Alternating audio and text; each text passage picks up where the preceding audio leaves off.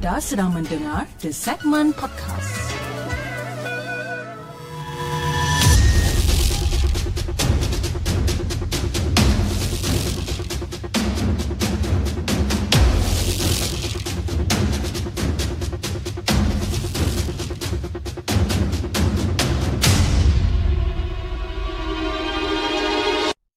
أعوذ بالله من الشيطان الرجيم بسم الله الرحمن الرحيم.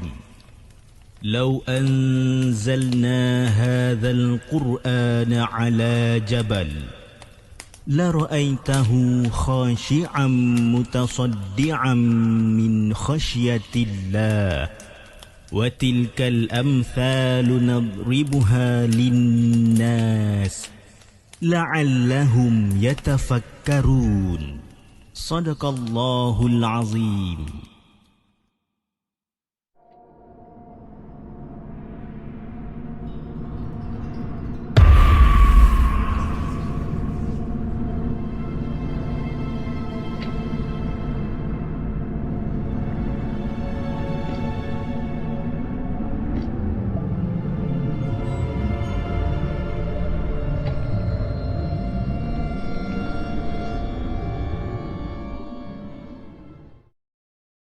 Saya harap anda semua dalam keadaan sihat dan hari ini 12 hari bulan 6 bertemankan saya sekali lagi dalam satu lagi rancangan Markas Puaka di mana kita akan berkongsikan tentang kisah-kisah seram yang telah dihantar ke the segment dan juga yang mana telah kita ambil daripada blog-blog tempatan. Apa khabar guys? Okey, uh, saya ada masalah dengan saya punya sound system sekarang ni. Saya tak tahu kenapa. Ya, kejap eh. Uh, anda dengar ke suara saya sebenarnya? Ataupun tak dengar? Boleh dengar tak suara? Okey. Di saluran TikTok saya tahu orang boleh dengar suara saya Tapi dekat Dekat sini You guys boleh dengar ke? Dan saya punya Saya pun tak tahulah Apa jadi dengan saya punya Sistem sekarang ni. Wallahualam Dengar dengar. Okey okey okey okay. Alright alright dengar. Okey Okey guys, uh, hari ini 12 hari bulan 6 bertemankan saya sekali lagi dalam satu lagi rancangan Markas Puaka di mana kita akan berkongsikan tentang kisah-kisah seram yang telah dihantar ke segmen dan juga yang mana yang telah kita ambil daripada blog-blog tempatan. Dan uh, malam ni uh, di uh, di kedua-dua uh, di kedua-dua belah platform yang kita ada di uh, saluran TikTok dan juga di YouTube antara yang terawal pada hari ini yang hadir adalah daripada Lia Lia Channel, Syami, kita ada Kak Ina selaku moderator, kita ada Faizal selaku moderator, kita ada Syami, eh Syami dah sebut. Kita ada siapa lagi ni?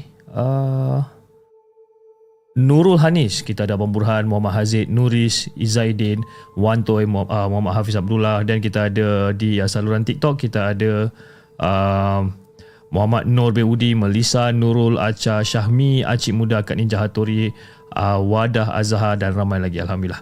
Okey malam ni kita ada lebih kurang dalam tujuh cerita yang kita nak ketengahkan pada malam ni. Uh, cerita yang pertama sehingga cerita yang kelima dia uh, nak kata panjang tak panjang, pendek tak pendek tapi ada satu cerita panjang pada malam ni. Okey, jom kita bacakan kisah kita yang pertama pada malam ni. Kisah yang dikongsikan oleh Atun. Jom kita dengarkan.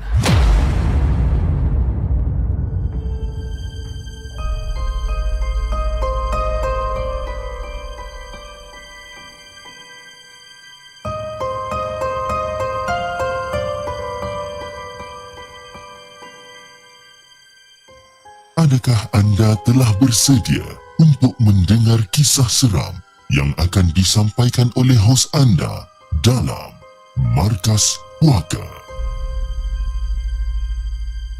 Assalamualaikum kepada uh, Abah Fiz dan juga kepada semua penonton Markas Puaka. Waalaikumsalam warahmatullahi Jadi sebenarnya apa yang nak diceritakan ni, aku tak terfikir sangat secara terperinci. Tapi aku hadap perkara ni, orang kata macam angin lalu je sebenarnya.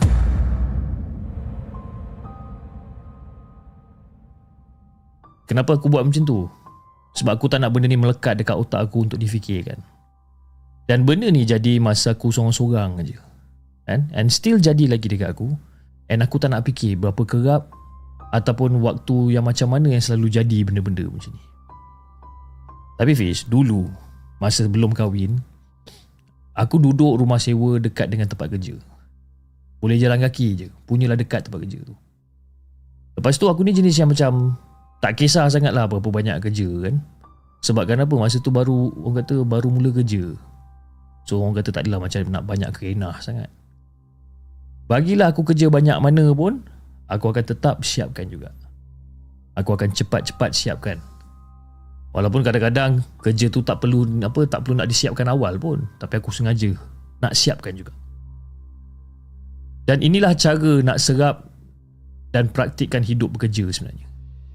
Jadi aku akan stay dekat office dan selalu balik lewat ataupun aku tidur dekat office sorang-sorang.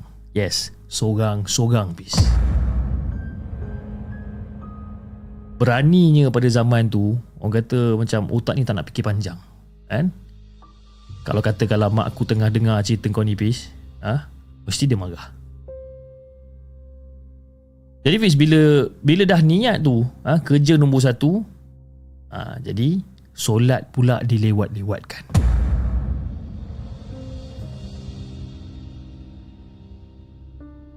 Orang tahu tak siapa yang selalu ingatkan aku? Ha? Solat bila waktu dah kurang 5 minit ataupun nak habis waktu. Selalunya yang bermain-main dekat dalam dalam fikiran aku suara bapa aku. Suara bapa aku. Dia akan selalu ingatkan aku.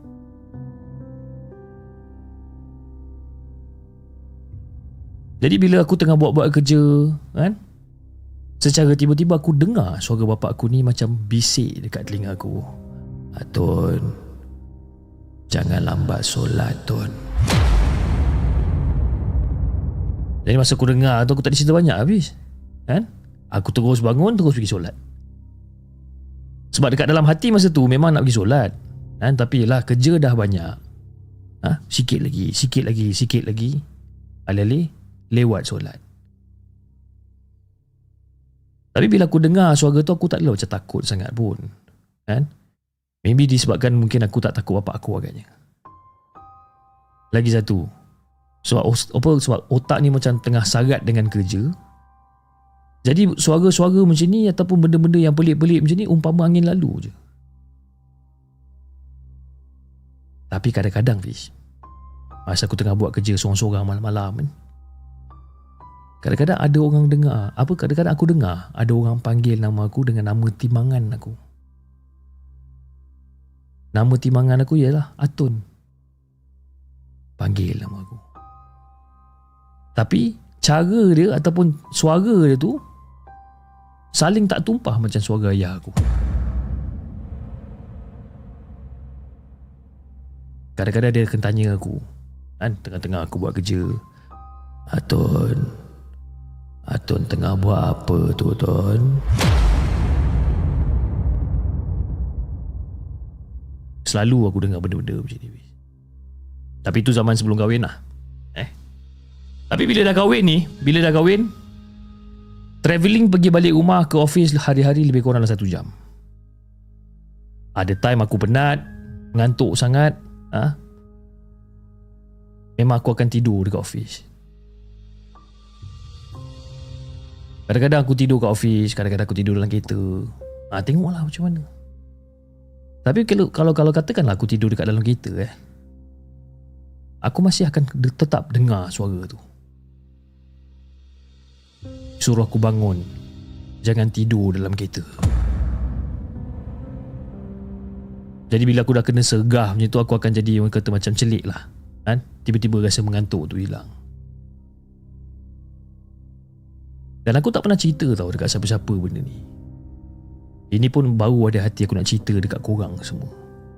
Aku tak nak cerita kat family, aku tak nak cerita kat husband pun. Sebab apa? Bila cerita, seram tu datang. Sekarang persoalan dia sekarang ni, siapa yang duk segah aku? Siapa yang selalu duk tegur aku? Dengan suara yang lebih kurang macam bapak aku ni.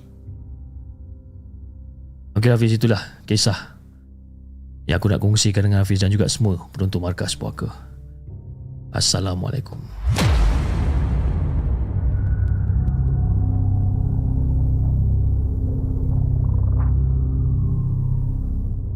Jangan ke mana-mana. Kami akan kembali selepas ini dengan lebih banyak kisah seram.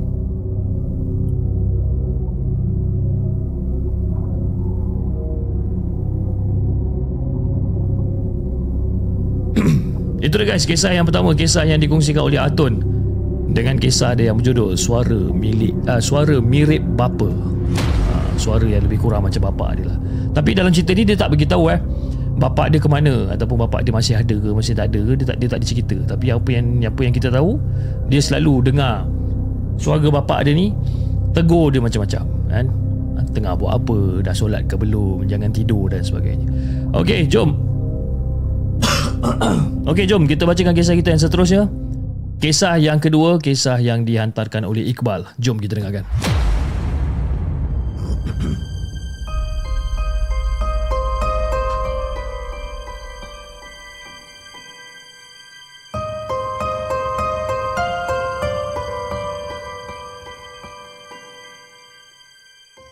Adakah anda telah bersedia untuk mendengar kisah seram yang akan disampaikan oleh hos anda dalam Markas Puaka?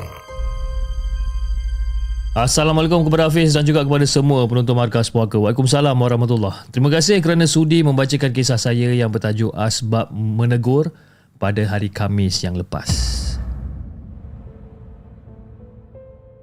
Tapi kali ini, saya nak bawa cerita yang berlaku pada tahun 2019 di mana saya bertugas dekat Langkawi. Saya keluar daripada Langkawi pada tahun 2009 dan 10 tahun kemudian saya kembali. Maka jumpa baliklah dengan kawan-kawan lama termasuklah Syah. Ada seorang member ni nama dia Syah. Dan saya ni kenal Syah melalui sahabat saya. Juga abang kepada Syah iaitu Arwah Zam. Jadi hujung minggu, saya banyak habiskan masa dengan Syah. Pergi berkemah dekat pantai Pasir Tengkorak, pantai Pasir Hitam dan macam-macam tempat lagi lah habis. Macam-macam tempat. Tapi Fiz, pada satu malam tu, terasa nak ambil angin dekat atas gunung raya. Tiba-tiba terasa macam tu. Jadi masa tu saya dengan Syah, ha, saya dan Syah dengan sebuah kereta naik ke atas lebih kurang dalam pukul 11 malam. Dan saya pernah beberapa kali naik ke atas sana, dekat atas gunung raya ni. Kan? Dan dekat situ ada sebuah resort yang makin lama makin tak berpenghuni.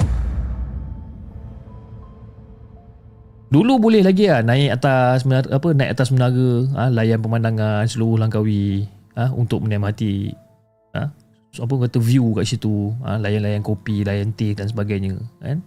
Sekarang dah tak boleh habis. Sekarang saya dah tak apa kata tak pasti. Boleh ke tidak? Jadi pada waktu tu kita orang sampai lebih kurang dalam pukul 11.30 malam. Nyaman, berangin, seronok. Dan itu sebab utama yang saya suka lepak dekat situ. Jadi pernah satu malam ni cuaca dia kurang baik. Jadi merasalah ah dapat tengok kilat-kilat kata betul-betul lalu dekat atas kepala. Kilat betul-betul lalu atas kepala. Jadi Fiz pada malam tu cuaca baik. Jadi memang dah berbakat lah berbakat dengan Syah nak lepak dekat atas tu lama sikit Syah. Kita lepak atas ni lama sikit tengok cuaca macam okey je. Jadi kalau katakanlah kita orang dah mengantuk, ha, nanti tidur je dekat dalam kereta sambil tingkap kita turunkan. Jadi sebelum subuh, sebelum subuh kita balik lah. Kan? Jadi Fiz, masa tengah lepak-lepak masa dekat atas tu sambil-sambil bersandar dekat kereta masa tu, secara tiba-tiba, saya macam ada terperasan sesuatu. Jadi disebabkan saya tumpu perhatian pada apa yang saya nampak ni, saya tengok je benda ni. Masa tu jelas saya nampak ada dua biji benda yang berwarna merah. Mula-mula tu tak perasan sangat habis. Tapi bila tengok macam eh, apa benda ni? Macam dua. Dua biji yang berwarna merah. So tengok lagi sekali kan. Macam apa benda ni? Tengok. Dan bila kita amati betul-betul, Rupa-rupanya benda tu adalah sepasang mata. Tak jauh Fiz benda tu. Bukan kata jauh lebih kurang dalam 10-20 meter, tidak. Benda tu 2 meter depan aku je. Saya tengok ni. Tengok betul ke apa benda yang saya nampak ni. Memang, memang jelas. Memang jelas apa benda yang saya nampak. Memang sepasang mata bis. Dan mata Mega tu dia seolah-olah macam merenung balik tau. Dia merenung balik. Nak kata marah, macam tak marah. Tapi pemandangan dia ni macam tajam. Dan apa yang saya nampak dan apa yang saya lihat hanyalah sepasang mata itu je. Dan pada waktu tu saya dah macam rasa tak senang lah. Terus cakap, eh Syah, jom Syah. Kita turun. Lah kau, kau kata nak lepak sampai sampai subuh kat atas ni. Nak turun pula dah. Jomlah kita turun. Mungkin disebabkan Syah dapat tengok perubahan air muka saya kot. Dia pun tak soal banyak. Mungkin dia faham kenapa saya ajak dia turun. Dan kita orang tinggalkan Gunung Raya tu lebih kurang dalam satu pagi lebih kurang. Dan masa tu apa tengah turun tu, masa tengah turun tu angin mula bertiup dengan kuat bis. Memang kuat. Memang nampak lah dekat atas jalan ni banyak daun-daun kering. Tapi tak ada objek lain. Hanya daun kering je yang kita orang nampak. Jadi masa Syah tengah bawa kereta, tiba-tiba gerbang. Masa tu saya dengan Syah seolah-olah macam terlanggar sesuatu. Dan mata kita orang ni fokus lah kat jalan. Apa benda yang kita orang langgar sebenarnya. Sebab kenapa? Sebab memang sah. Memang tak ada apa-apa objek yang menghalang pun sebenarnya. Tapi daripada bunyi tu, seolah-olah kita orang ni macam terlanggar sesuatu yang besar tau. Macam langgar dahan kayu yang besar lebih kurang. Dan kita orang pun turun, turun kan turun lalu jalan beliku-liku ni sampailah tiba dekat simpang jalan Ulu Melaka. Jadi masa sampai dekat simpang tu si Syah berhentikan kereta. Dia pun turun daripada kereta dan dia pun pergi tawaf satu kereta ni. Dia nak tengok apa benda, apa masalah dia ni kan. Ha, kok ada kemik ke ada apa kan. Jadi bila masa Syah pusing satu kereta tu, dia check kereta dia kan daripada pintu dia, bumper depan, bumper belakang, tayar dan sebagainya. Tak ada apa yang kemik, tak ada apa yang calar pun. Kalau ikutkan pada dentuman yang kuat tadi tu, Bish, paling-paling tidak lah, mesti ada calar jugalah, paling-paling tidak. Masa tu tak ada cerita banyak, si Syah hantar saya pulang ke air hangat. Dan masa dalam perjalanan pulang tu, dalam kepala otak saya ni duduk fikir, benda yang kita orang langgar tadi tu adakah benda yang saya nampak iaitu benda apa iaitu sepasang mata yang saya nampak tadi tu? Allah alam.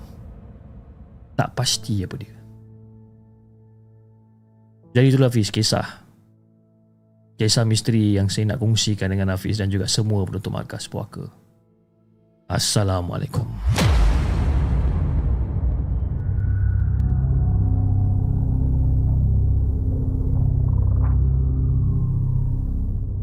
Jangan ke mana-mana. Kami akan kembali selepas ini dengan lebih banyak kisah seram.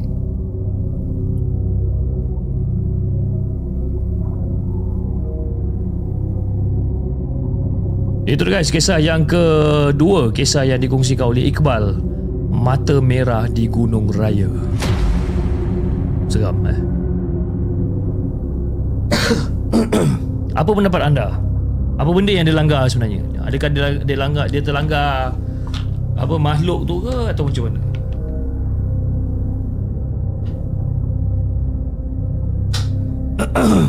Sebenarnya suara saya ni dah okey tau sehari, sehari dua hari lepas Tapi tak tahu kenapa hari ni uh, Semalam masa saya tidur Saya bangun daripada tidur pagi tadi tu Saya punya tekak rasa kering sangat Start daripada tu Dia terus jadi Sakit balik Kan Aduh ay. Tak tahulah bila nak baik ke. Ubat macam-macam ubat dah telan dah.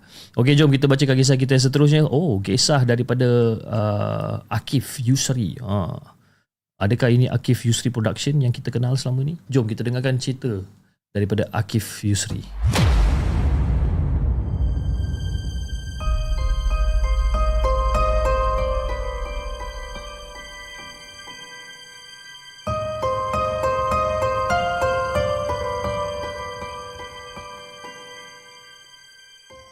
Adakah anda telah bersedia untuk mendengar kisah seram yang akan disampaikan oleh hos anda dalam Markas Puaka?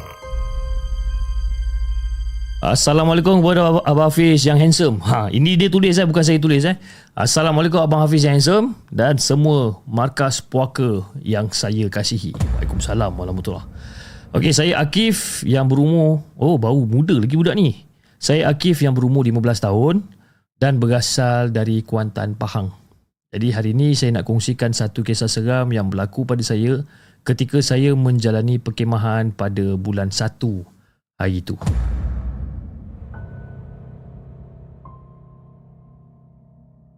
Jadi bang, sebenarnya kejadian ni berlaku apabila saya menjalani perkemahan di satu tempat yang terletaknya di Terengganu. Jadi pada masa tu, pada masa tu, cikgu akan kumpulkan aktiviti yang kami akan lakukan. Dan sat, salah satunya adalah berjalan kaki di jalan yang gelap. Ha, itu salah satu aktiviti dia lah bang. Dan aktiviti inilah yang saya paling benci sekali. Sebabkan apa tau? Sebabkan saya takut dengan apa yang bakal terjadi. Jadi pada hari itu saya, kawan-kawan saya yang yang seramai 300 uh, seramai 350 orang peserta ni dan juga beberapa orang guru untuk menjaga kita orang. Jadi kami pun sampailah dekat tempat tu pada pukul 11.30 pagi lebih kurang. Jadi kami pun ah ha, kami pun sampai Lalu kita orang pun angkatlah barang keluar daripada bas. Jadi bang, bila kita dah settle angkat barang semua ni, kita orang pun teruslah pacak kemah untuk kami tidur pada malam karang. Kan? Naikkan kemah. Lepas dah siap pacak kemah, dah simpan barang-barang pelbagai semua ni, kita orang mulakan dengan solat zuhur dan juga makan tengah hari. Dan kita orang pun mulakanlah aktiviti redak hutan, naik bukit, macam-macam lah macam-macam aktiviti. Memang seronok. Tapi bila tibanya waktu malam, cikgu mengarahkan supaya kami berjalan bersama-sama. Jadi pada waktu tu bang, cikgu bawa kami semua satu kilometer dari tapak perkemahan.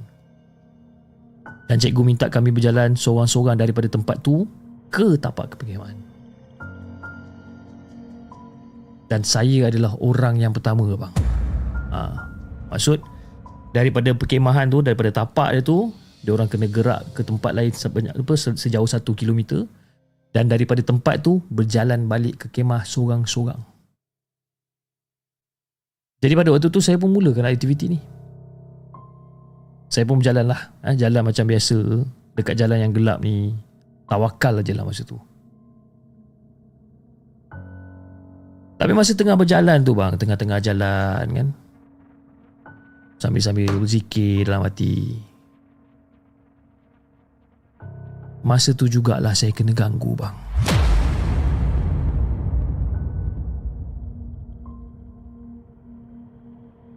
Hanya berbekalkan satu lampu tu, apa lampu suluh je masa tu. Jalan. Jalan duduk suluh bawah kan. Takutlah termasuk lubang ke apa kan. Jalan, jalan, jalan, jalan. Dan saya kena ganggu pada malam tu. Gangguan tu adalah satu suara.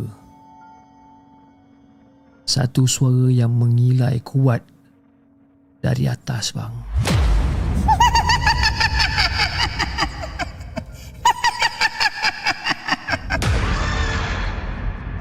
Masa saya dengar benda ni, saya takut. Saya terus berlari ke tapak perkemahan tu. Dah tak jalan dah tu masa tu Terus lagi Jadi bila saya dah sampai dekat tapak perkemahan tu Saya diamkan diri saya ni Saya ingatkan saya seorang je yang kena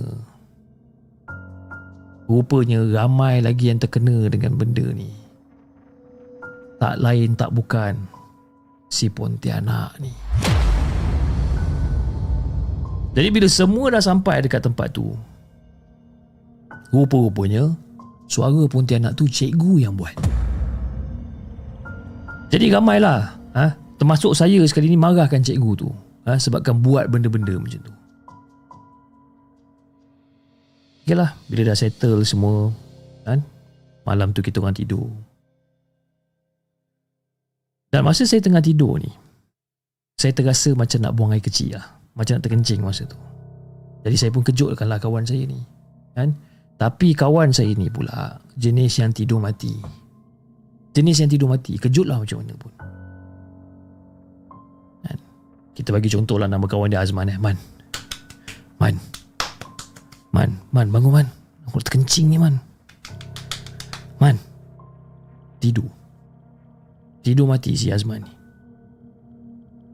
Jadi bang bila saya dah tak tahan sangat-sangat nak terkencing ni, saya pun gerak lah. Pergilah kencing.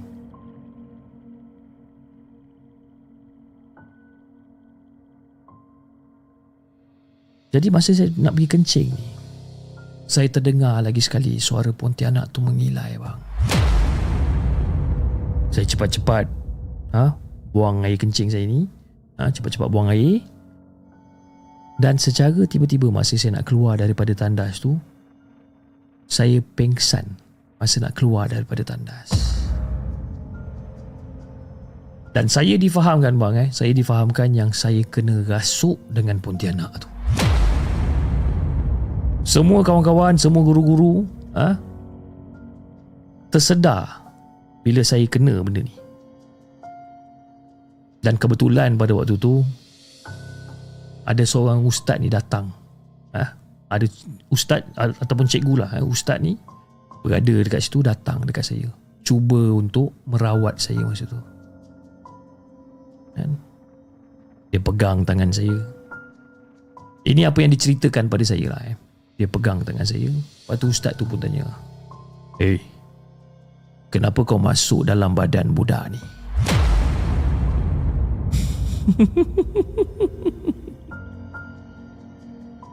Sebab kau kacau tempat aku lah. Apa maksud kau yang kita orang kacau tempat kau ni? Ini kan kawasan perkemahan. Kenapa pula kau tuduh kita kacau tempat kau ni?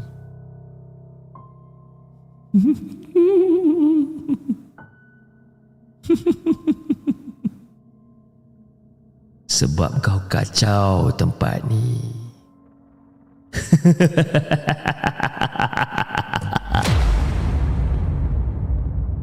Itu je jawapannya. Sebab kau kacau tempat ni. Dan kejadian ni berlaku lebih kurang dalam pukul 4 pagi lah bang. Lebih kurang. Dan setelah saya macam sembuh sedikit, kita orang pun solat subuh dan saya dibenarkan pulang ke rumah lebih awal. Disebabkan apa? Disebabkan takut ada benda yang akan terjadi lagi pada saya. Jadi bang, sampai sini je lah cerita yang saya nak kongsikan dengan Abang Hafiz dan juga kepada semua penonton markas puaka. Kisah seram saya pada malam ni. Minta maaf kalau katakan kisah seram saya ini tak adalah nak berapa seram sangat. Assalamualaikum.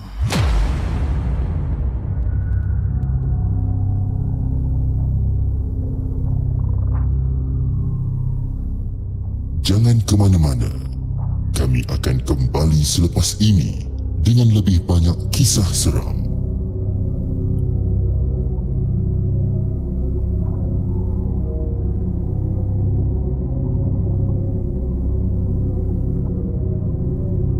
Itu dia guys. Kisah yang dikongsikan oleh Akif Yusri ataupun uh, nama kalau yang saya ingat lah nama dia dekat dalam YouTube Akif Yusri Production eh? oh, umur 15 tahun dia dah ada production house. Dia macam eh. Terima kasih Akif di atas uh, satu perkongsian yang menarik kerasukan ketika perkemahan. Okey. Jom kita bacakan kisah kita yang seterusnya. Kisah kisah pendek je ni Kisah yang dikongsikan oleh Rashidi Dia kata Assalamualaikum kepada semua pendengar-pendengar di segmen Waalaikumsalam warahmatullahi. Pada tahun 2018 Perkara ini terjadi di dalam sebuah bilik fail Di dalam pejabat yang terletaknya di kawasan Shah Alam.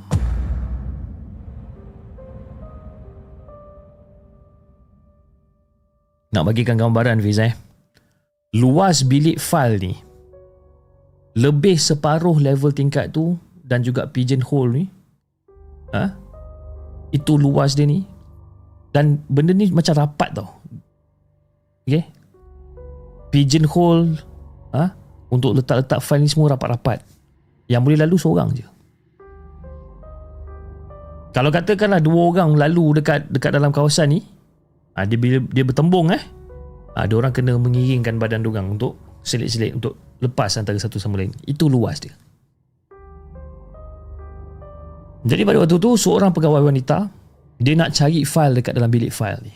Saya namakan dia sebagai Atikah lah eh, bukan nama sebenar. Manakala pencari fail senior, saya namakan dia sebagai Haji Man.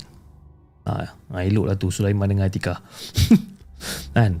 Atikah yang mencari fail dekat dalam bilik fail dan pencari fail adalah senior iaitu Haji Man. Jadi pada waktu tu Atikah tanya saya macam uh, Syed Nampak Haji Man tak? Nak minta tolong carikan fail lah Tu kau tengok Try lah cari dalam bilik file kan? Mana tu kok dia ada kat situ ke Jadi selepas beberapa ketika eh, Selepas beberapa ketika Atikah keluar daripada bilik file Dengan file dekat tangan dia Ha, kah? Ada ke Hajiman? Ada Tapi saya panggil dia Dia tak menyaut pula Tapi tak apalah Saya dah jumpa dah file saya ni kan? Betul-betul dekat depan rak yang saya berdiri tu lah ha, Elok pula sengit dia kan? Tak payah nak bilik satu-satu ha, Terima kasih Rashid eh. Ha, gerak lu. Jadi si Atika ni pun berlalu lah. Ha, berlalu dan naik ke tingkat atas melalui tangga kecemasan yang boleh berhubung dengan tingkat bilik fail ni.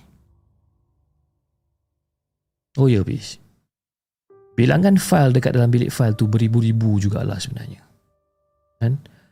Dan setiap row ada tiga rak dan setiap rak ada sepuluh tingkat dan sepuluh pigeonhole.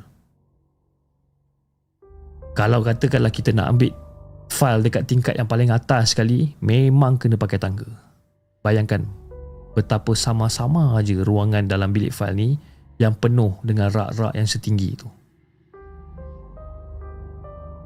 Jadi Fiz, tak sampai 30 saat si Atikah ni dekat atas. Haji Man pun keluar daripada surau yang berada tak jauh daripada partition saya ni. Pakai kopiah putih masa tu. Itu memang image dia pakai kopiah putih. Lepas tu cakap eh Bila masa pula Haji ni keluar daripada bilik fail Kan Saya pun tanyalah Kak Haji Man Mak Haji Pak Haji Ha boleh Bila masa awak keluar daripada bilik fail ni Pak Haji Eh Apa yang kau mengagut ni Mana aku dekat bilik fail Aku dah pada tadi dekat surau Baring lepas Zohor Terlelap lama pula Ha? Dah lah mengantuk. Kau tanya aku soalan-soalan macam ni pula bila masa aku masuk bilik fail.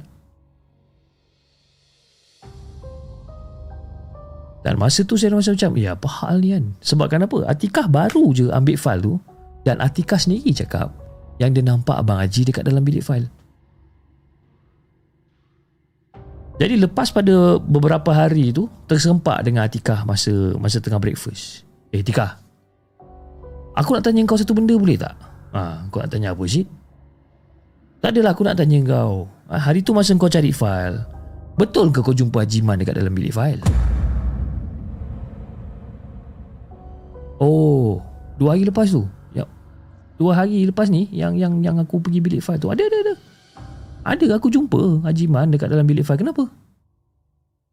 Hmm. Haji Man masa tu pakai baju warna apa? Eh, manalah aku ingat Syed. Ha, tapi dia pakai songkok. Agaknya tak perasan kot aku panggil. Jalan tunduk. Ya, macam cari fail kat lantai. Aku pun tak tahu kenapa. Eh, Syed kau ni kenapa Syed? Ha? Tanya macam ni tiba-tiba. Kau jangan misteri-misteri lah eh. Bilik fail tu dah lah suram. Seram juga aku. Kau jangan macam-macam. Eh, Tika. Aku nak bagi tahu kau ni. Haji Man. Dia mana pernah pakai songkok? Dia selalu kan pakai kopiah putih dia je. Ha? Kalau kata kalau dia pakai songkok sekalipun, ha, time majlis raya dekat office itu je lah. Itu pun kalau bini dia yang sediakan. Ni, satu lagi Tika aku nak tanya kau ni. Ha, aku nak cakap dengan kau ni. Lepas kau naik tingkat atas saya tu, Haji Man masa tu, baru je keluar daripada surau. Pakai kopiah putih dia. Bilik file tu satu access je tau eh. Dia tak boleh tembus-tembus masuk masuk surau eh. Eh Kah Betul ke kau nampak ada orang kat dalam bilik file tu Tika? Lepas tu si Atika ni muka dengan dah cuak Macam eh shit kau ni bingung lah kau ni Saja je nak buat aku takut lah Malas aku nak layan kau Dah lah aku dah lapar ni dah lah Nah, Atika pun terus belah dari situ Tapi sebenarnya Hafizan Ramai staff dekat sini Mengalami macam-macam peristiwa. Dan ini adalah salah satu daripada dia. Jadi itulah Hafiz kisah Yang aku nak kongsikan dengan Hafiz dan juga kepada semua penonton Markas Puaka. Assalamualaikum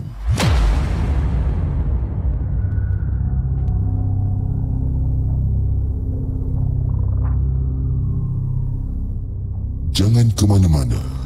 Kami akan kembali selepas ini dengan lebih banyak kisah seram.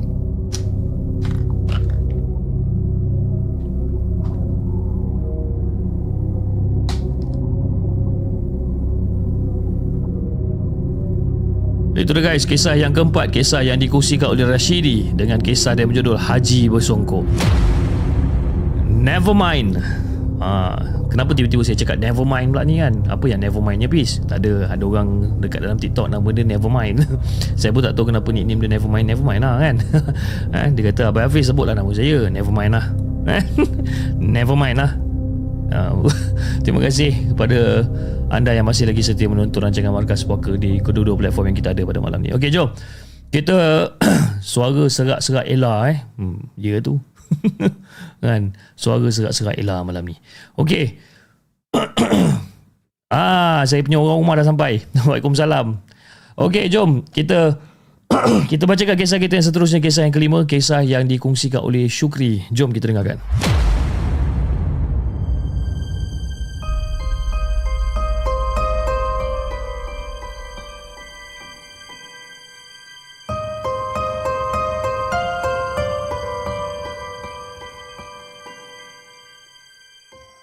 Adakah anda telah bersedia untuk mendengar kisah seram yang akan disampaikan oleh hos anda dalam Markas Puaka? Assalamualaikum kepada Hafiz dan juga kepada semua penonton Markas Puaka. Waalaikumsalam warahmatullahi Aku nak kongsikan sedikit kisahku semasa bawa budak untuk kem kepimpinan pelajar MPP di satu tempat di daerah aku dipostingkan di negeri Pahang. Terus terang aku cakap bis Aku bukanlah bawah MPP Tapi kenapa aku kena terlibat sama? Aku bukan bawah MPP pun. Jawapan aku senang. Sebab kenapa? Aku bujang kan? Cikgu je tak ada komitmen kan? So apa kata cikgu join sekali Camp kepimpinan pelajar tu Betul tak? Jadi sebenarnya sekarang ni Camp kali ni dibuat di satu tempat. Agak pedalaman juga tempat ni. Kena masuk hutan juga. Dan kalau katakan nak lebih jelas di salah satu taman negara di negeri Pahang. Tapi apa tugas aku ni? Tugas aku senang je. Kan? Tolong jaga pelajar je pada waktu malam. Ha, bagi motivasi, ha, bagi aktiviti sikit. Ha? Ha, tapi motivasi aktiviti ni semua bukan bawah aku lah, itu bawah orang lain. Macam aku jaga pelajar-pelajar je. Jadi nak dijadikan cerita, aku aku ingat lagi masa tu aku dengan pelajar-pelajar dah bersiap lah. Dah bersiap-siap nak pergi solat maghrib dan sebagainya ni. Jadi masa tu sedang aku tengah tunggu giliran nak ambil wuduk masa tu. Dari jauh aku dengan pelajar macam terdengar sesuatu tau. Dengar orang kata macam bunyi gelak ketawa datangnya daripada kawasan hutan seberang sungai. Kuat gila bis bunyi orang tergelak ni. Satu kawasan tu bergema dengan bunyi gelak tu. Now, dekat sini aku nak jelaskan sikit, bis eh. Selalunya kita ni akan dimomokkan dengan bunyi gelak tu seperti bunyi orang gelak kan? Tapi bagi aku bunyi yang aku dengar ni seakan bunyi gelak tapi dia lain. Aku tak tahu macam nak terangkan bunyi ni macam ni tapi bunyi dia kuat bis. Jadi bila dengar suara gelak macam ni pelajar pelajar-pelajar semua dah mula lah pandang antara satu sama lain yang yang pelajar-pelajar perempuan dah mula merapatkan diri antara satu sama lain. Yang lelaki pula duk sibuk melilau pandang sana pandang sini. Yang aku pula ha, walaupun lutut aku ni dah menggigil tapi aku gagahkan juga. Ha? Mana boleh tunjuk diri aku ni lembik dekat depan-depan apa depan-depan pelajar. Ha? Walaupun pada waktu tu hati aku ni memang betul-betul rasa nak lari, nak lari sangat. Sebab apa aku nak lari, bis? Sebabkan aku dah nampak benda tu. Dari jauh dekat satu pohon ni, aku nampak sesuatu.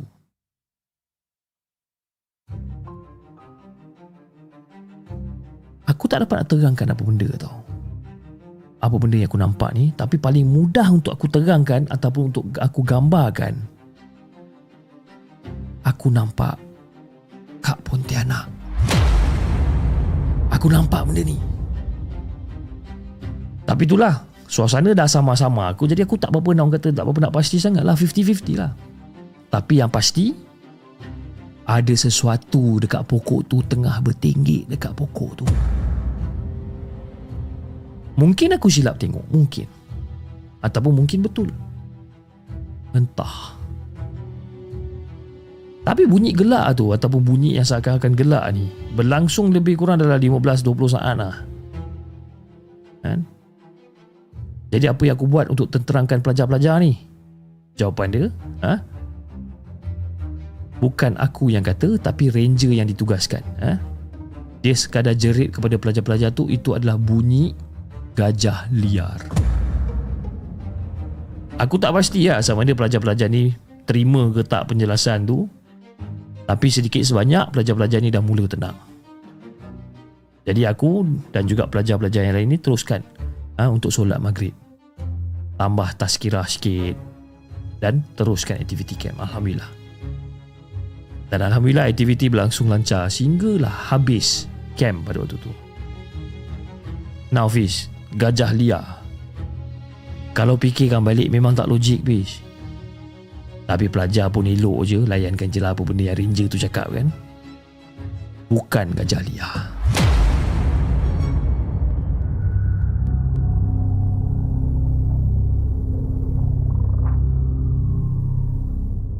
Jangan ke mana-mana. Kami akan kembali selepas ini dengan lebih banyak kisah seram.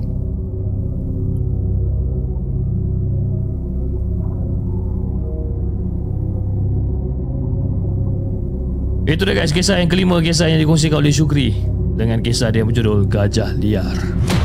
Oh. Terima kasih kepada anda semua yang masih menonton rancangan Markas Puaka 315 orang yang sedang menonton di saluran uh, Merah dan juga di saluran TikTok kita ada lebih kurang 140 orang yang sedang menonton di saluran TikTok pada malam ini. Jom kita dengarkan kisah kita yang seterusnya kisah yang dihantarkan oleh Didi. Kisah ni panjang sikit uh, Didi. Okay. Assalamualaikum kepada Hafiz dan juga kepada semua penonton Markas Puaka. Waalaikumsalam warahmatullahi Okey Hafiz Pada bulan Mac tahun 2022 Dalam orang duk kalut dengan PKP COVID uh, Ada juga yang banyak masa uh, Ataupun banyak masa lapang nak test-test ilmu. Jadi masa tu saya bekerja dekat satu kedai ni. Dan masa saya kerja ni, masa saya kerja ni macam agak fleksibel hanya perlu masuk kerja bila-bila bila-bila diperlukan. Ha? sebab saya ni in charge di bahagian operation. Jadi pada hari itu adalah hari Isnin. Lepas dah beberapa hari bekerja daripada rumah saya pun datanglah ke kedai. Jadi pada pagi itu sambil duduk makan roti canai ni si dia ni dia ni ha, yang bekerja sebagai pembantu buka kedai eh, sebagai pembantu kedai buka cerita dia kata hari Khamis lepas ada orang call ke fix line kedai. Ha? Dia apa telefon kedai lah, telefon menggunakan apa telefon kedai. Fix line kedai. Jadi tak tahu siapa yang telefon sebenarnya, kan? Dan kata dia bila dengar suara orang yang telefon ha? telefon ke kedai ni dengar macam suara dia slang-slang orang-orang macam orang Jawa tau. Mula-mula Wak tu tanya tentang barang-barang yang dijual kat kedai. Tanya pun meripik-meripik lah kan? Macam saja buat-buat tanya. Jadi secara tiba-tiba Bila tanya, tanya, tanya, tanya Lepas tu si Wak ni tanya lagi sekali kat dia. Kata Uh, ibu dengar ya? Ibu dengar ya apa yang saya cakap ni ya bu Tapi bila si dia ni dengar betul-betul. Ha? Dia dengar Dia amati betul-betul Suara dekat telefon tu. Si dia ni terdengar seolah-olah Macam bunyi orang tengah Berbisik tau.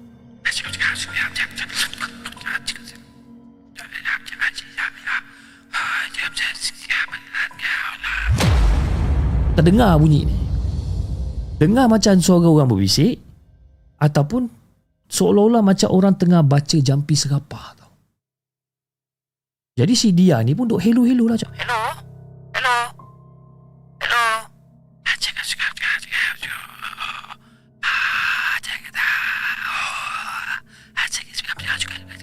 Hello?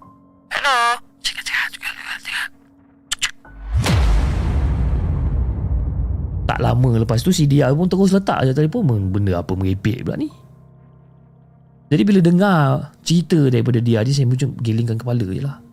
Macam-macam perangai manusia ni kan. Jadi bila dengar daripada cerita dia macam ni Saya macam alamak ada tugasan lagi lah saya nampaknya. Jadi lepas pada sarapan Saya masuk ke kedai. Saya buat-buat busy sekejap lah. Buat-buat busy sekejap ah ha? Sampai hampir terlupa Kes orang Jawa tu tadi kan? Dah tengah hari baru teringat Saya ni kan Hafiz Bukanlah orang kata boleh nampak makhluk gaib ha? Borak-borak dengan setan ha? Bukan Tapi Saya amat-amat pasti Kadam suruhan wak tu Ada dekat dalam kedai Sementara ingat tu saya tarik setan tu. Jadi saya pun tarik. Bila saya tarik, saya tanya, Ha, kau buat apa kat kedai aku, ha? Kau setan wak tu kan? Ha, betul tak kau setan wak tu? Hai, dah tahu kenapa tanya lagi. Ah, aku dah agak dah kau mesti setan wak ni. Kan? Ni apa apa tujuan wak hantar kau ni? Ha? Kau nak apa sebenarnya? Ha, saja dia nak test ilmu dia. Waktu dia tu pengamal ilmu hitam. Oh, dia nak test ilmu. Jadi dia nak test ilmu dekat kedai ni je ke ataupun dia nak test kat tempat lain juga? Ha, dekat tempat lain pun dia ada buat juga. Eh, macam dah tak ada kerja je wak tu. Ha? Kau dah kacau kawan-kawan aku kat sini ke? Ha? Kau ada kacau siapa-siapa kat sini? Ha? Masa buat tengah-tengah tes ilmu ni Kau ada kacau siapa-siapa lagi kat sini? Belum lagi. Baru je bercadang nak kacau. Nasib baik kau tak kacau lagi. Oh ada plan nak kacau. Nasib baik kau tak kacau lagi. Kalau tak kau tahulah nasib kau ni. Jadi Fiz Lepas beberapa ketika tu macam biasa Saya tanya Dia nak masuk Islam ke tak? Dia setuju ha, Jadi pun saya pun ajarkanlah dia syahadah Dan saya lepaskan dia pergi. Jadi pada Mei 2022 Sekali lagi Ada orang pelik yang call Kedai tempat yang saya kerja ni. Kali ini Kak Ati ha, Pembantu kedai Macam dia juga Dia yang angkat telefon. Bila dia angkat telefon Hello Assalamualaikum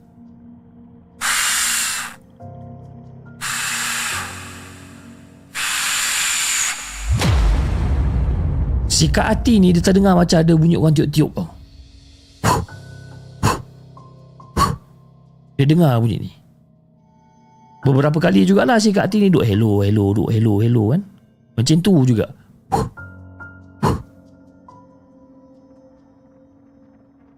Tapi masa tu aku tak tahu be sama ada Wak juga yang call ke? Pada hari tu je Tiga kali orang tu call Pagi sekali Tengah hari sekali Awal petang sekali Dan ketiga-tiga call yang call dekat kedai ni Tiga-tiga tu lah bunyi macam tu bunyi orang macam tiup-tiup gitu. Jadi dua hari pada selepas tu saya pun masuk kerja ha? dan baru dia apa si dia ni bagi tahu saya apa benda yang terjadi dekat si Kak Ati ni kali ni ha, bila saya dah dengar cerita daripada dia ni saya dah saya tak tarik setan tu dulu kan saya tak tarik dulu setan yang orang tu hantar saya duduk je dekat meja ha? saya duduk je dekat meja kerja saya ni saya bantai dulu setan tu cukup-cukup dan tak lama lepas tu dah free-free sikit baru saya tarik kan? dan kali ni saya tanya ha? dan kali ni saya dah tak tanya dah apa tujuan orang tu hantar sebab saya pasti mesti waktu juga punya kerja dan mungkin masih dengan tujuan yang sama. Saya cuma tanya nak uji setan tu je kan? Lepas tu aku pun tanya lah dia balik ah, Macam ha? Aku rasa macam ada orang pukul kau tadi kan? Ha? Aku rasa macam ada orang pukul kau tadi kan? Aku tanya dia. Ada. Tapi aku dapat elak Pandai tak aku? Oh kau dapat elak. Kau saja je cakap macam tu kan? Ha? Kau nak cover sakit kau kan? Tak? Hei Mana kau tahu ah? Kau tahu ke siapa yang pukul aku tadi? Jadi bila dia cakap benda macam tu ah, Aku dah tahu dia dah kantoi dah. Kan? Dia tanya macam tu sebab Dia memang tak nampak siapa yang tibai dia Tahu-tahu je dia dah kena pukul Kan? Eh. Apa sebab kau nak tanya aku macam tu pula? Manalah aku tahu. Kenapa kau nak tahu? Siapa yang pukul kau? Ah, Aku ingatkan kau. Kalau kau tahu nanti ha? Kalau kau tahu nanti kau bagi tahu aku. Aku nak kacau dia pula. Ah nantilah aku cari siapa yang tiba yang kau tu. Ah, dah jumpa nanti aku beritahu kau eh. Apalah orang tu kan? Kesian kau kan kena pukul kan. Kadang-kadang Fiz, saya ni memang suka ejek dia. Kan? Ejek dia buat-buat simpati supaya benda tu tak stres. Jadi bila benda tu tak stres, dia akan kerjasama dan dia akan jawab segala soalan yang saya tanya dan senang untuk saya ajak dia masuk Islam. Dan Alhamdulillah tak ada apa-apa gangguan yang berlaku dekat kedai selepas tu. Tapi tak lama lepas tu, ada pula seorang makcik tu kata dia nampak ada satu makhluk berdiri dekat sebelah Kak Ati. Makcik ni sebenarnya customer. Ha, masuk nak beli barang, tapi dia boleh pula cakap kat si Ati ni. Ha? Ati, Awak ni ada saka ke hati? Dia boleh tanya dekat hati macam tu. Sebab kenapa dia nampak benda tu berdiri sebelah dia?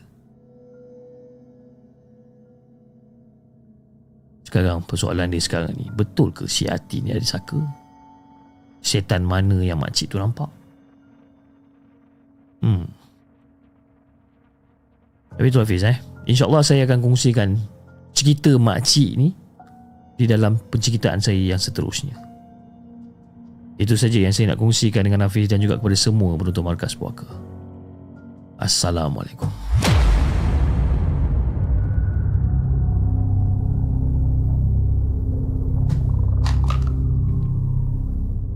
Jangan ke mana-mana. Kami akan kembali selepas ini dengan lebih banyak kisah seram.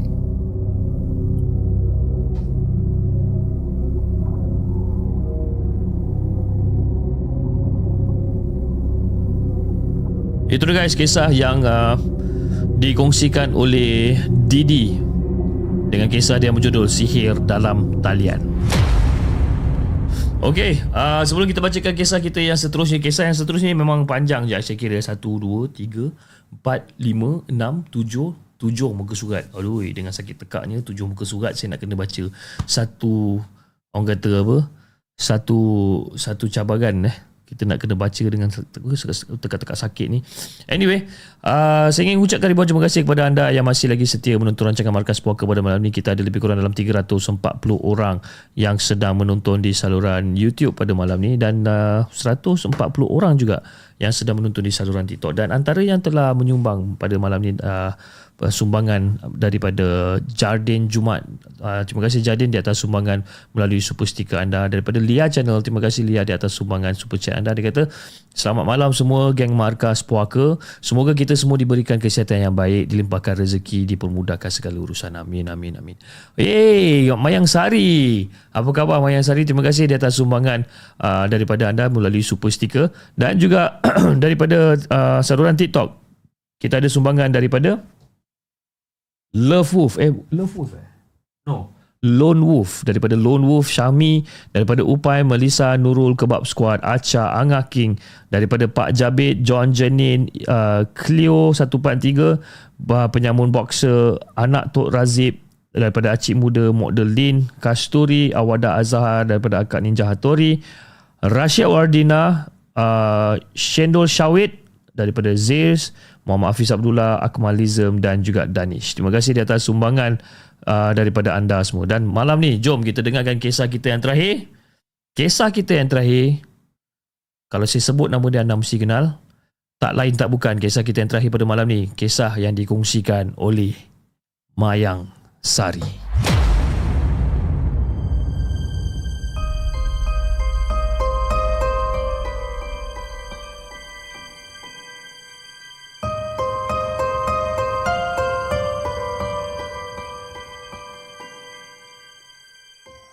Adakah anda telah bersedia untuk mendengar kisah seram yang akan disampaikan oleh hos anda dalam Markas Puaka?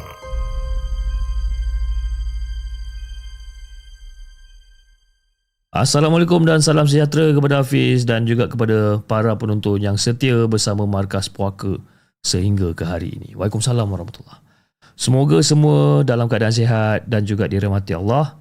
Sebelum tu, ingin saya maklumkan penceritaan ini mungkin mungkin mungkin meloyakan tekak anda. Dulu sewaktu saya melihat cerita perempuan, isteri dan dot dot dot ni. Saya tertanya-tanya macam mana cara si dia boleh menundukkan si suami yang panas baran macam tu. Dan apakah yang dipanggil sebagai nasi kangkang? Bila saya mengenali Izham dan Isham, barulah saya tahu apa yang dinamakan sebagai nasi kangkang ni. Jadi pada malam tu, saya dengan Izham diarahkan untuk mengemas bilik kosong yang dijadikan sebagai stor simpan barang. Isham kata, ada seorang perempuan nak datang berubat. Jadi dia kena bermalam semalaman dekat situ. Jadi masa tu saya yang kepenatan ni pun ya, kerana baru selesai menjadi orang pengantaraan ha, antara Hisham dan Jin mencadangkan supaya perempuan tu tidur dengan saya je lah kan? tapi Hisham tak setuju. Sebabkan, sebabkan apa? Dia bimbang yang saya akan diganggu oleh jin yang ada di tubuh si pesakit ni. Jadi pada malam tu lebih kurang dalam pukul 10 malam macam tu seperti yang dinyatakan oleh Hisham ada seorang perempuan datang ke rumah sewa Hisham. Dan saya namakan dia sebagai Julie lah ha, untuk memudahkan saya bercerita ni dan usia Julie ni lebih kurang dalam 40-an. Cantik, manis orang dia. Dan malam tu, Isham minta saya untuk temankan dia. Ha, temankan dia dan Julie ketika sesi perubatan tu berlangsung. Jadi si Izham pula, dia dah balik.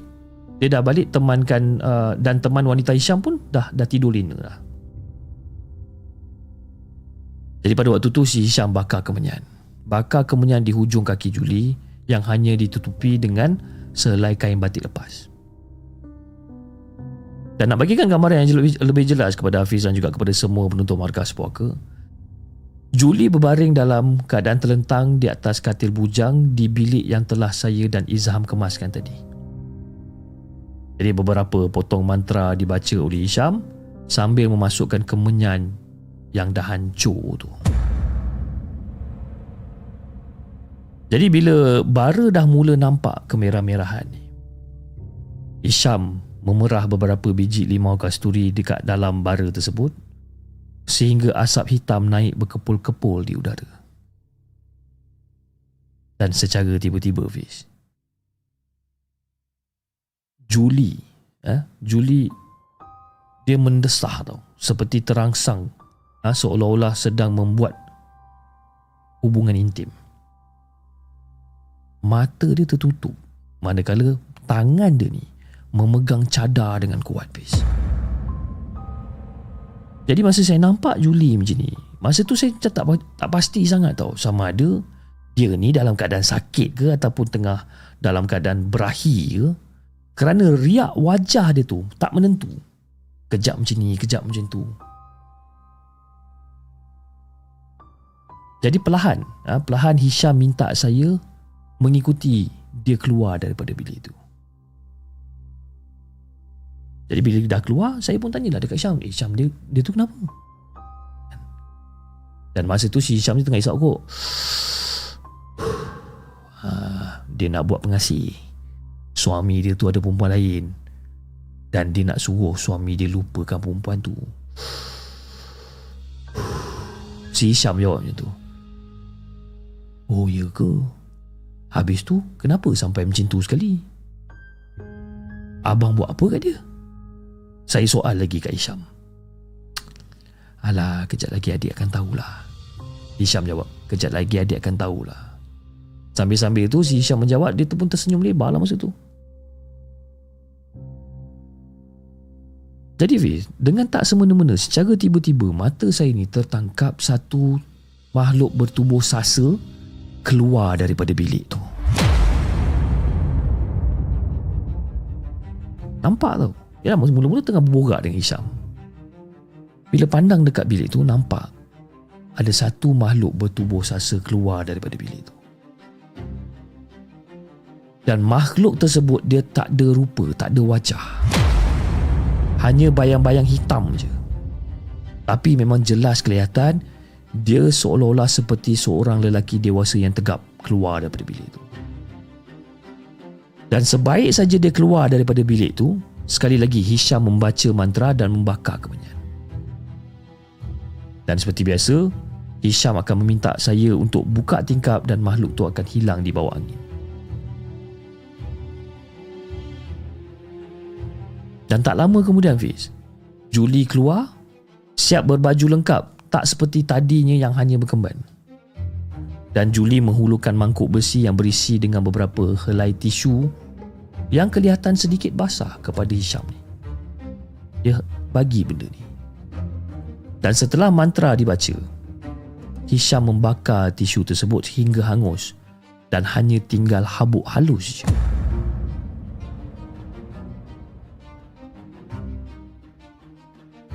Jadi lepas pada tu, Si Hisham cakap ah, Yang ni nanti masukkan dekat dalam makanan suami. Amalkan setiap masa. Jika bekalan habis Akak boleh buat sendiri. Baca jampi yang saya ajarkan tadi. Kalau katakanlah akak bermimpi bersama seseorang Air yang keluar daripada kemaluan tu Akak lap pakai tisu Bakar. Kemudian akak campurkan dekat dalam makanan suami akak. Ujar si Hisham ni sambil menghulurkan mangkuk besi itu kepada si Julie. Ha, kak, lagi satu kak. Kalau kakak nak hasil yang lagi power, sesudah akak sedar daripada mimpi itu, air yang masih mengalir itu, akak boleh terus kangkangkan dekat dalam bekas makanan suami akak. Ini bukan setakat dia lupakan skandal apa skandal dia. Ha. Tapi dia akan jadi pak turut. Ha. Segala yang akak suruh mesti dia akan ikut.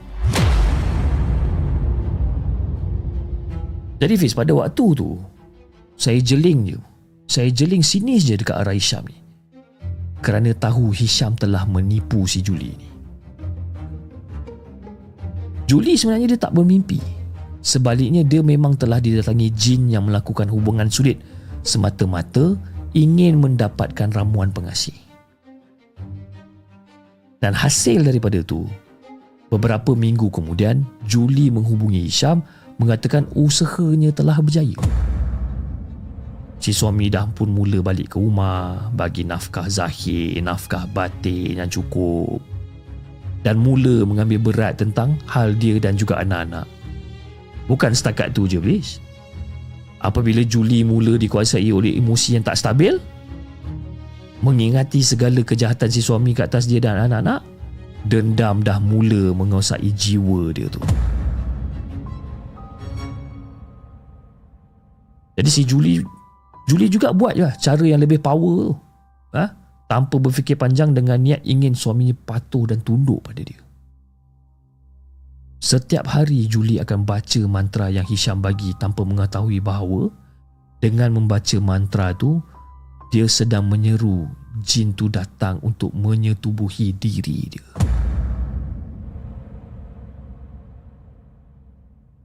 Maka setiap hari jugalah Julie akan kangkang ke dalam bekas makanan si suami ini. Hasilnya membuahkan kejayaan.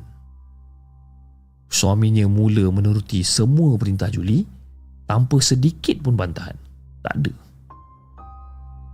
Jadi bila dah nampak benda-benda macam ni, si Julie ni dah orang kata macam gembira lah. Gembira sangat-sangat dan setiap hujung minggu Julie akan datang ke rumah si Wisham untuk belanja kami makan. Dan suami Julie semakin lama semakin teruk.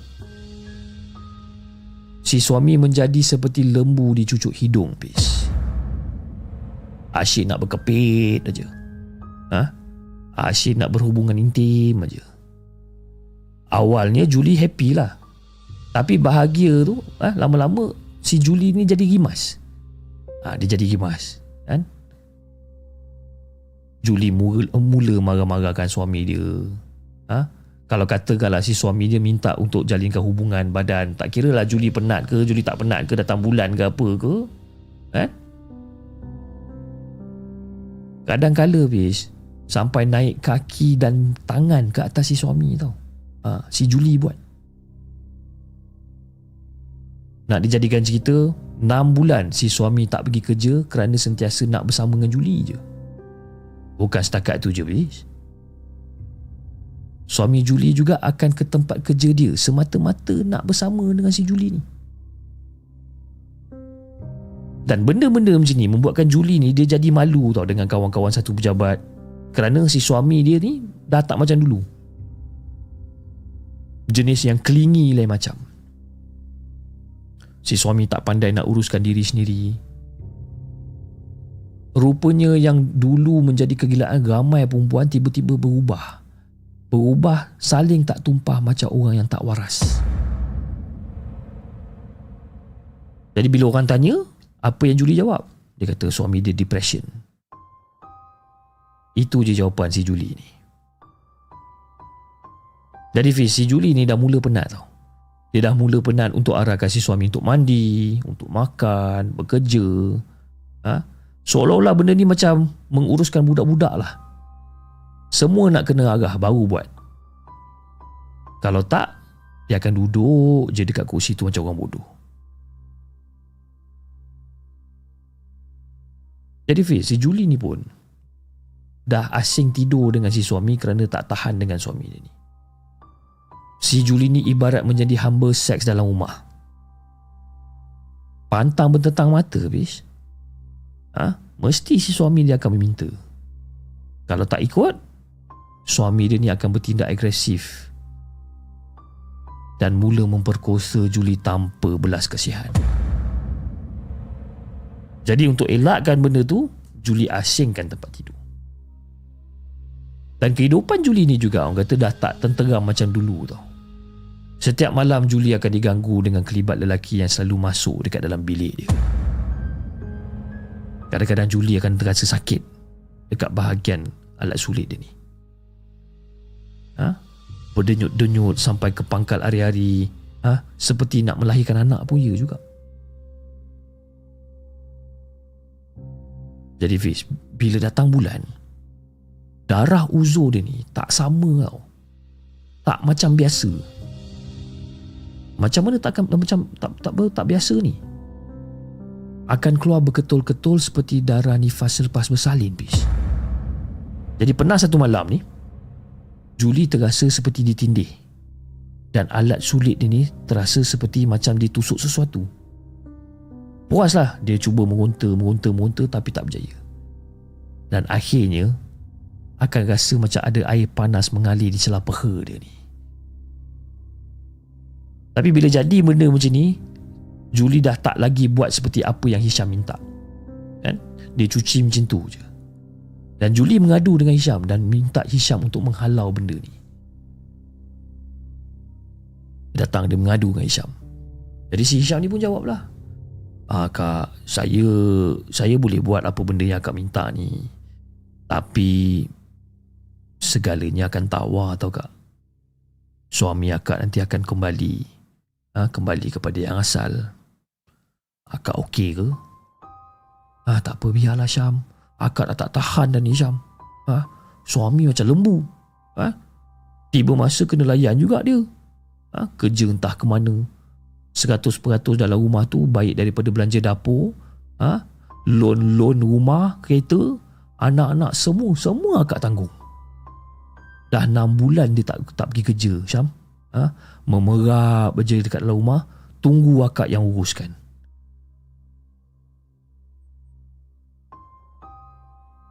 Penatlah Kak Syam. Ha? Lama kelamaan boleh tutup syarikat dia Syam. Ha? Harap budak kerja je lah yang uruskan pun. Akak risaulah Syam. Ha? Mak mertua akak ada minta akak akak bawa dia pergi berubat. Mertua takut. Ha? Kot-kot dia jadi macam tu disebabkan betina yang diskandalkan hari tu. Mertua akak kata mungkin betina tu dah guna-gunakan suami akak. Tapi kalau lah mertua akak tahu ni semua kerja akak, mati akak Syam. Ha, lebih kurang macam tu lah Pis. Apa benda yang saya dengar daripada mulut Juli ni. Ha Syam. Ni lagi satu. Jin tu dah mula mengganggu akak dengan anak-anak akak tau. Setiap malam anak-anak akak mengadu nampak kelibat orang berjalan dekat luar bilik akak ni. Ha? Dah lah macam tu. Kalau akak tak buatlah apa benda yang Syam suruh tu, baca jampi tu, ha? Tiap-tiap malam rasa kena tindih. Lepas tu mimpi buat hubungan badan dengan lelaki tu. Lepas dia jaga, mesti je akak basah. Seramlah Kak Syam. Akak, sebelum akak setuju ambil ilmu ni dulu, saya dah nasihatkan akak kan? Sudah cerita semua baik buruk kesan daripada ilmu ni kan? Tapi akak setuju sebabkan akak terlalu sayang. Sekarang kalau akak nak saya tawarkan tak jadi masalah. Tapi suami akak akan jadi macam biasalah. Dan akhirnya si Julie bersetuju untuk tawarkan suami dia ni. Biarlah semua benda kembali kepada kepada sedia kala, seperti sedia kala. Dan Alhamdulillah selepas daripada tu Julie tidak lagi menunjukkan muka dia dekat kita orang lagi. Dan ada desas-desus yang saya dengar Julie dah pun bercerai dengan suami dia ni. Malah ada juga cerita yang dia sedang menderita penyakit kelamin dan juga barah rahim. Na'uzubillah. Sahabat yang saya sayangi. Berkali-kali saya katakan, hati manusia Allah yang pegang. Jika terlampau sayang dan kasih, minta dengan Allah. Bukan dengan pemilik hati itu sendiri. Dan bukan juga dengan meminta bantuan daripada pengamal ilmu hitam. Astaghfirullahaladzim. Terima kasih Hafiz dan juga kepada semua penonton Markas Puaka kerana sudi untuk mendengarkan kisah saya ini. Assalamualaikum.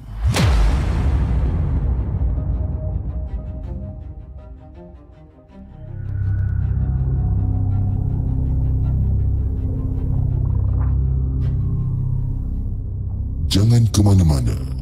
Kami akan kembali selepas ini dengan lebih banyak kisah seram.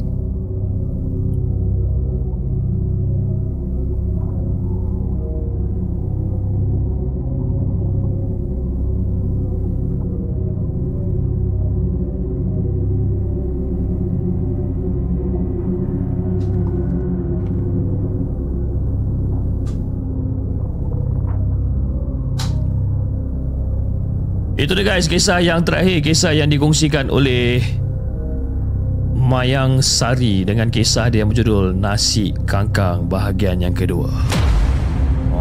Nasi kangkang dua. Ha, kan? Dan macam eh. Setiap kali kalau saya membacakan kisah-kisah daripada Mayang Sari ni dia punya kisah ni lah macam saya cakapkan sebelum-sebelum ni pun cerita-cerita yang disediakan memang saya takkan baca sampailah on the live show itself baru saya baca tapi dengan Mayang Sari punya cerita ni mungkin disebabkan susunan ayat susunan kata dia orang kata uh, boleh buat kita uh, berada dekat dalam situasi tersebut. Okay? Cerita yang uh, Mayang Sari uh, uh, kongsikan sebentar tadi ni bagi saya cerita dia seram. Okay? Uh, mengerikan. Itu satu. Dua. Menggelikan, meloyakan. Semua lah dia macam all in one lah. Dia bagi triple triple four four hit combo segala macam ni. Dia macam Street Fighter lah lebih kurang. Kan? Triple hit combo. Kan? Semua benda ada. Tapi itulah dia macam saya tak tahu nak komen macam mana cerita ni kan. Dia dia punya cerita ni is something different.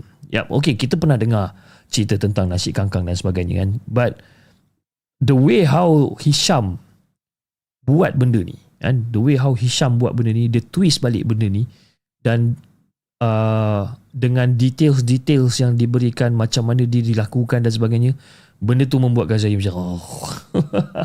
kan saya nak saya baca tadi pun macam hmm, kembang-kembang dekat saya kan. Uh, Uh, Muhammad Rafiq bin Muhammad Ismail uh, Cip bagi ekstra cerita Cip Saya bukan tak nak bagi ekstra cerita Tapi anda dengar suara saya dah macam uh, Ramli Sarip dah sekarang kan uh, Dah serak sangat dah suara saya ni Dan uh, saya kena save suara saya ni Kalau tak besok memang kita tak nak jalan show kan Mungkin insyaAllah kita akan cuba besok Untuk adakan satu ataupun dua ekstra cerita kalau sempat Tapi malam ni saya minta maaf, maaf sangat Saya minta maaf sangat-sangat Rafiq Disebabkan saya tak dapat nak bagi ekstra cerita pada malam ni. Okay. Okay, saya rasa itu saja guys untuk malam ni. Uh, InsyaAllah kita akan berjumpa pada malam esok. InsyaAllah kalau katakan suara saya dah kembali okay, kita akan jumpa pada uh, hari esok jam 9.30 malam dengan lebih banyak kisah-kisah seram yang kita nak ketengahkan. Kak Mayang Sari, terima kasih. Dia kata, insyaAllah ada cerita lagi, saya share. Dia kata kan, okay, kita akan tunggu cerita lagi daripada Kak Mayang Sari. Okay guys, anda di saluran TikTok jangan lupa tap-tap love dan follow akaun Markas Puaka dan anda di saluran YouTube jangan lupa like, share dan subscribe channel The Segment. Dan insyaAllah kita akan jumpa lagi on the next coming episode. Assalamualaikum.